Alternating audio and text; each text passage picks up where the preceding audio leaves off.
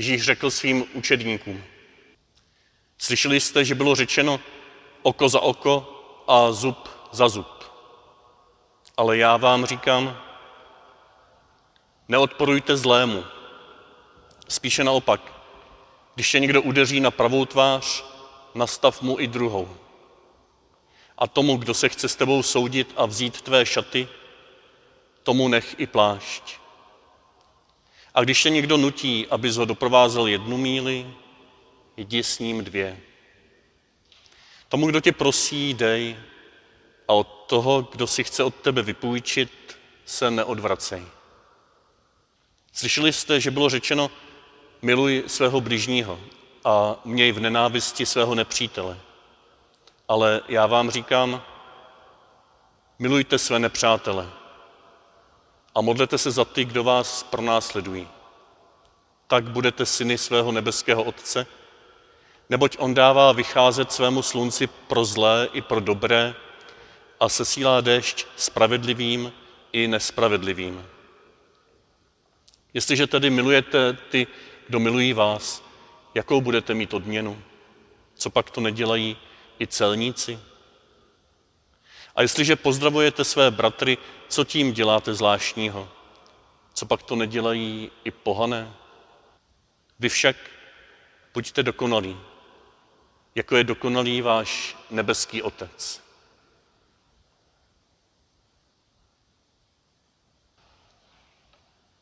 Neodporujte zlému. Nechtěl bychom radši tuto větu někdy vyškrtnout z Evangelia? Ty přece na první poslech, tak jak ji přečteme, neodporujte zlému, udělala tolik škody mezi lidmi. Mezi lidmi, kteří si mysleli, že znamená, že mají složit ruce v bok a nic nedělat proti zlu, nechránit sebe, nechránit rodinu, nechránit sousedy, nechránit vlast. Neodporujte zlému. Jak často možná tato věta zaznívala v uších eh, žen, které prožívali, prožívají možná dneska domácí násilí a říkají, nesmím odporovat zlému, nesmím se postavit proti tomu, kdo je pánem rodiny. Kolik škody tato věta možná nadělala v uších bezbraných děcek anebo jejich rodičů, když zjistili, že tato děcka jsou zneužívaná farářem. A oni řekli, nesmíme odporovat zlému, kdo ví, co, co by se stalo, budeme radši mlčet, teď oni jsou přece ti nejsvatější a tam se nesmí nic říct proti. Kolik zla tato věta může nadělat, když se potom někdo rozhoduje, jestli bránit nebo nebránit své nejbližší. Tak to, když to řekneme, tak to zní absurdně. Ale bohužel to někdy v našich srdcích je takto uloženo, že to je ten nejideálnější postoj křesťana, nebránit se. Ale to jsem vytrhl jenom jednu větičku, ještě jednostranně neúplně dobře přeloženou, nebo ne do hloubky v té své komplexitě přeloženou, ještě se k tomu vrátíme. Ale všechny ty texty, které jsme dneska slyšeli, jsou mnohem pestřejší. Jdou mnohem hlouběji než jedno heslo neodporuj zlému. Já se dovolím, než se vrátím ještě k těm textům, ocitovat kousek z této nádherné encykliky Fratelli Tutti, papeže Františka, kde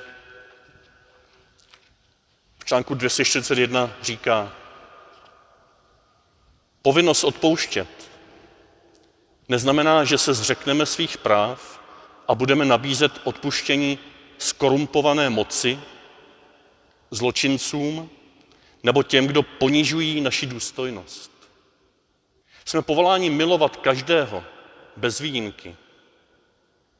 Milovat utiskovatele ale neznamená dovolit mu, aby dál utiskoval. Nebo ho nechat, aby si myslel, že jeho jednání je přijatelné. Naopak, opravdová láska k utiskovateli znamená hledat způsoby, jak ho v jeho utiskování zastavit.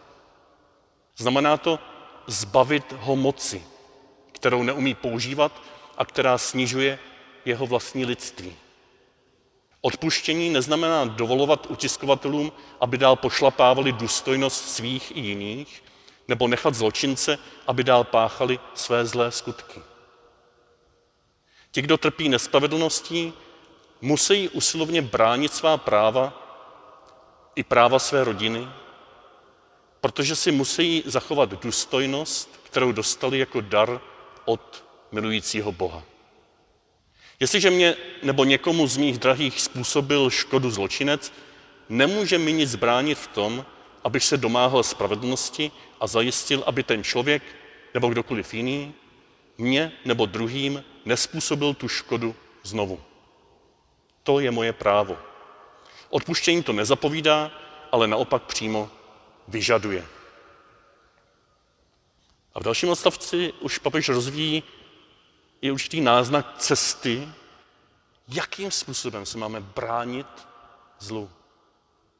A tady už tušíme, že to slovíčko neodporujte zlému neznamená, neznamená nebránit se zlému. Papež říká, důležité je neživit přitom v sobě hněv, který je škodlivý pro naši duši a pro duši našeho lidu, nebo nebýt posedlý pomstychtivostí a touhou druhého zničit. A dodává, touto cestou se nic nezíská a nakonec se o všechno přijde. A v dalším osavci poslední krátký citát. Pravdou je, že není snadným úkolem přemoci hořké dědictví nespravedlnosti, nepřátelství a nedůvěry, které za sebou zanechal konflikt. Toho lze dosáhnout jen překonáváním zla dobrem a pěstováním těch cností, které podporují smíření, solidaritu a pokoj. Ten vlastní text by stál za výklad a za promeditování. Otevřete si znova doma tuto encykliku nebo si ji kupte a z těch, z těch eh, odstavečků 241 a dál zkuste rozjímat nad dnešním evangeliem. Ale podívejme se na ty dnešní texty, aspoň kudy nás mohou vést. Papež tam sám cituje to druhé čtení, které jsem si dovolil dnes nechat přečíst ze listu Římanům, mimořádně, kde Pavel jasně říká, nikomu neodpácejte zlým za zlé, vůči všem mějte na mysli jen dobré, je-li možno, pokud to záleží na vás, žijte se všemi v pokoji. Jo, tady už naznačuje, že to není absolutní podmínka žít se všemi v pokoji. Je-li to možné a pokud to záleží na nás. A teď přijde to důležité. Nechtějte sami odplácet milovaní, ale nechte místo pro boží soud, nebo tě psáno, mně patří pomsta. Nechte to na Bohu. Bohu je obraz božího soudu, božího hněvu, který často se zneužívá na nějaké jako trestání za naše přestoupení, za nějaké hříšky, že se nás Bůh hněvá a když budeme lepší, tak se on usmíří, nebo Ježíšek ho usmíří, nebo pánka Maria ho usmíří a on už na nás potom bude hodnej. To není evangelium. To je bubák, který se z evangelia udělal. Ale boží hněv je v Bibli silným obrazem boží spravedlnosti, která se vylevá vůči zlu, které nakonec nebude mít poslední slovo. Je to boží spravedlnost, které máme nechat průchod jejím vlastním způsobem a hledat cesty, ke kterým nás Bůh vede. A v tom Pavel pokračuje. Jestliže má tvůj nepřítel hlad, nasyť ho. Máli žízeň, dej mu napít. Tím ho zahanbíš a přivedeš k lítosti. Nedej se přemoci zlem, ale přemáhej zlo dobrem. A když si tyto dvě věty postavíme vedle sebe, neodporujte zlému z Evangelia a nedej se přemoci zlem, ale přemáhej zlo dobrem, tak to neodporujte nemůže znamenat nebraňte se, nesnažte se překonat zlo. To neodporujte by se asi lépe dalo přiložit, nezacházejte s nepřítelem stejně, jako on zachází s vámi. Ale postavte hráz jeho zlu něčím, co on nečeká. Zkuste na to jít od lesa. Ne tváří v tvář, že mu vmetete do tváře úplně to samé. Samozřejmě tady si můžete teď představit různé válečné konflikty, zvlášť třeba dnešní konflikt na Ukrajině, a říct, no to by se to mluví. Teď oni se musí postavit čelem agresi. Ale Ježíš tady nás stahuje do našich osobních vztahů, které když se naučíme takto žít, tak věřím, že ovlivní i ty mezinárodní vztahy nakonec. Když se něco promění v mém vlastním srdci, tak mnozí říkají trošku provokativně, tak tím můžeš zabránit budoucí válce. A co se může proměnit v našem vlastním srdci? Když si představím nějakého toho svého nepřítele, který mě ublížil, kterému nemůžu najít, přijít na jméno, a teď mám přirozenou takovou jako z té mojí porušené přirozenosti vyplývající chuť mu to vrátit. I z úroky. Pomstit se mu. Odplatit mu to, co mě udělal. Nebo co udělal mým dětem. A to je pochopitelná reakce. To nemůžeme hned nějak si zakazovat. Zkus se zakazovat mámě zneužitého kluka, ministranta, kterou zneužil farář, že nemá nenávidět všechny faráře, že nemá utíkat z kostela. Nezakazujte jí to. Ale sami si řekněme, kde my nenávidíme podobným způsobem a můžeme si říct, není ještě něco za tu nenávistí?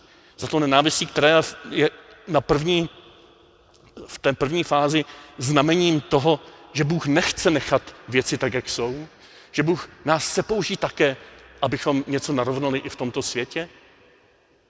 Ale Bůh sám nám v tom prvním dnešním čtení říká, už v knize Levitikus, ke svému bratru neměj nenávist v srdci, ale otevřeně ho napomeň. To znamená, nemít nenávist neznamená nic s tím nedělat. Nemít nenávist neznamená nikomu nic neříct, že dělá špatně. Možná to znamená pravý opak. Nemít nenávist v srdci znamená, že teprve potom mohou účinně někoho kritizovat. Že potom mohou teprve účinně někomu pomoct, aby to přestal dělat. Že teprve, když přestanou používat stejné zbraně, jako používá on vůči mně, tak on mě možná začne brát, poslouchat mě, naslouchat mi a třeba ho to přivede k pokání. Jak Pavel říká, nahrnu to žávé uhlí na hlavu tím, že mu uděláš něco dobrého. Nemsti se, nechovej proti svým krajinům zášť, ale miluj blížního jako sebe samého. A to jsou ty příklady, které tam Ježíš říká v Evangeliu, když chce ilustrovat, co znamená neodporovat zlému ve smyslu neodplácet mu stejně tak, jako on dělá nám. Ježíš vstupuje do starozákonní spirituality, starozákonní zbožnosti, která byla nesena principem oko za oko, zub za zub. My si často tento princip vykládáme jako něco tvrdého, něco starého, něco, co jsme dávno překonali, my křesťané. My jsme zbožní, milosední a toto je něco, jako něco za něco. Ale tehdy to byla veliká věc. To není příkaz ve starém zákoně, to je zákaz. To není příkaz vyloupnout druhému oko, když on vyloupne mě oko. To je zákaz vylopnout mu dvě oči, když on mě vylopne jenom jedno. To je zákaz vrátit mu to i z úroky. To je hradba proti pomsty chtivosti. Když někdo něco udělá, tak mu udělej jenom to, co udělal on tobě. A to už je velký pokrok. A Ježíš do toho teď vstupuje a říká, Nedělej tomu člověku, který tě ublížil, jenom to, co on udělal tobě. Ale v sedmé kapitole, o dvě kapitoly dál v horském kázání řekne, udělej mu to, co ty bys sám si přál, aby on udělal tobě. Jednej s ním tak, jak ty bys si přál, aby on jednal s tebou. To je jinak vyjádřeno, co dneska říká miluji. Miluj svého bližního. Jdi na to od lesa a zkus přijít na něco, co ho vyvede z míry. Třeba když tě udeří do pravé tváře, tak mu nastav i druhou. To neznamená nebraň se. To neznamená uteč. A to už vůbec neznamená vrať mu to i s úroky. To znamená postav se mu. Postav se mu, ale bez pomsty. Postav se mu bez té zloby v sobě, kterou on má vůči tobě. Postav se mu tváří v tvář. Zabraň tomu zlu tímto dobrem. Ano, je to riskantní. Jsme potom zranitelní. Ale je to provokující příklad, který samozřejmě nám nebrání v tom abychom sebeobranou nějak přiměřeně zlikvidovali toho nepřítele. Ale brání nám v tom, abychom za to vypálili jeho rodný dům, abychom za to zabili jeho děti, abychom mu odplatili mnohonásobně víc, než on udělal, nám. I ve velké válce, jak vidíme dneska, bohužel, skoro v přímém přenosu, existují válečné zločiny na obou stranách, bohužel. Je to pochopitelné, našemu národu o to víc to je pochopitelné, protože existovaly poválečné zločiny i na české straně, velmi pochopitelné z nenávisti za to, co nám udělali nacisti. Ale pořád to byly zločiny, kdy se vraždili děti, když se vyhánili nevinní. A tady tomu Ježíš se staví, snaží postavit hráz. Tady tomu se snaží postavit hráz tím, že nás provokativně vybíjí k postoji hledání dobra tváří v tvář zlu, hledání dobrých způsobů, které potom to zlo eliminují, umenší a přivedou ho v ideálním případě k obrácení, ke změně života, nebo alespoň ke stavu, kdy už nemůže ubližovat. A zároveň ale nás nejenom provokuje, abychom se od něj tyto postoje učili, ale sám jako boží syn, jako syn všemohoucího, se zcela bezbraně staví tomuto zlu do cesty. Takže se nechává přibít na kříž. A tam naplno odporuje zlému. Tam v téhle bezbrnosti, v téhle temnotě, v téhle vydanosti odporuje zlému jako všemohoucí. Jako ten, kdo ve své všemohoucnosti se může vydat až do nitra zla a zevnitř ho proměnit. Budou hledět na probodeného. Jenom tímto šokujícím pohledem, že všemohoucí se zříká veškeré moci, je naděje, že se zlo porazí na hlavu.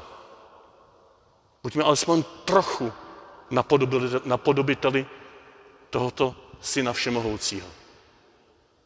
Ne tak, že budeme utíkat před zlem, a také ne tím, že budeme v sobě sytit pomstychtivost, nenávist, udrování, stěžování si, ale tím, že budeme hledat cesty, jak nečekaným způsobem zahanbíme ty, kteří na nás hudrují, proti nám něco kují a nám ubližují. Ten základní postoj je nenechat se vmanipulovat do role nepřítele. Ten druhý může být naším nepřítelem. Tím otravkou, který pořád nám něco dělá. My se můžeme bránit, ale ne tak, abychom my se stali jeho nepřítelem. My se můžeme bránit, ale tak, že my v hlubokém pokoji v srdci, v jistotě, že nás Ježíš na kříži přijal ve své bezbranosti, že zná naší bezbranost, můžeme hledat způsoby, jak dát tomu druhému člověku najevu, že i v jeho zlobě je milovaným božím dítětem.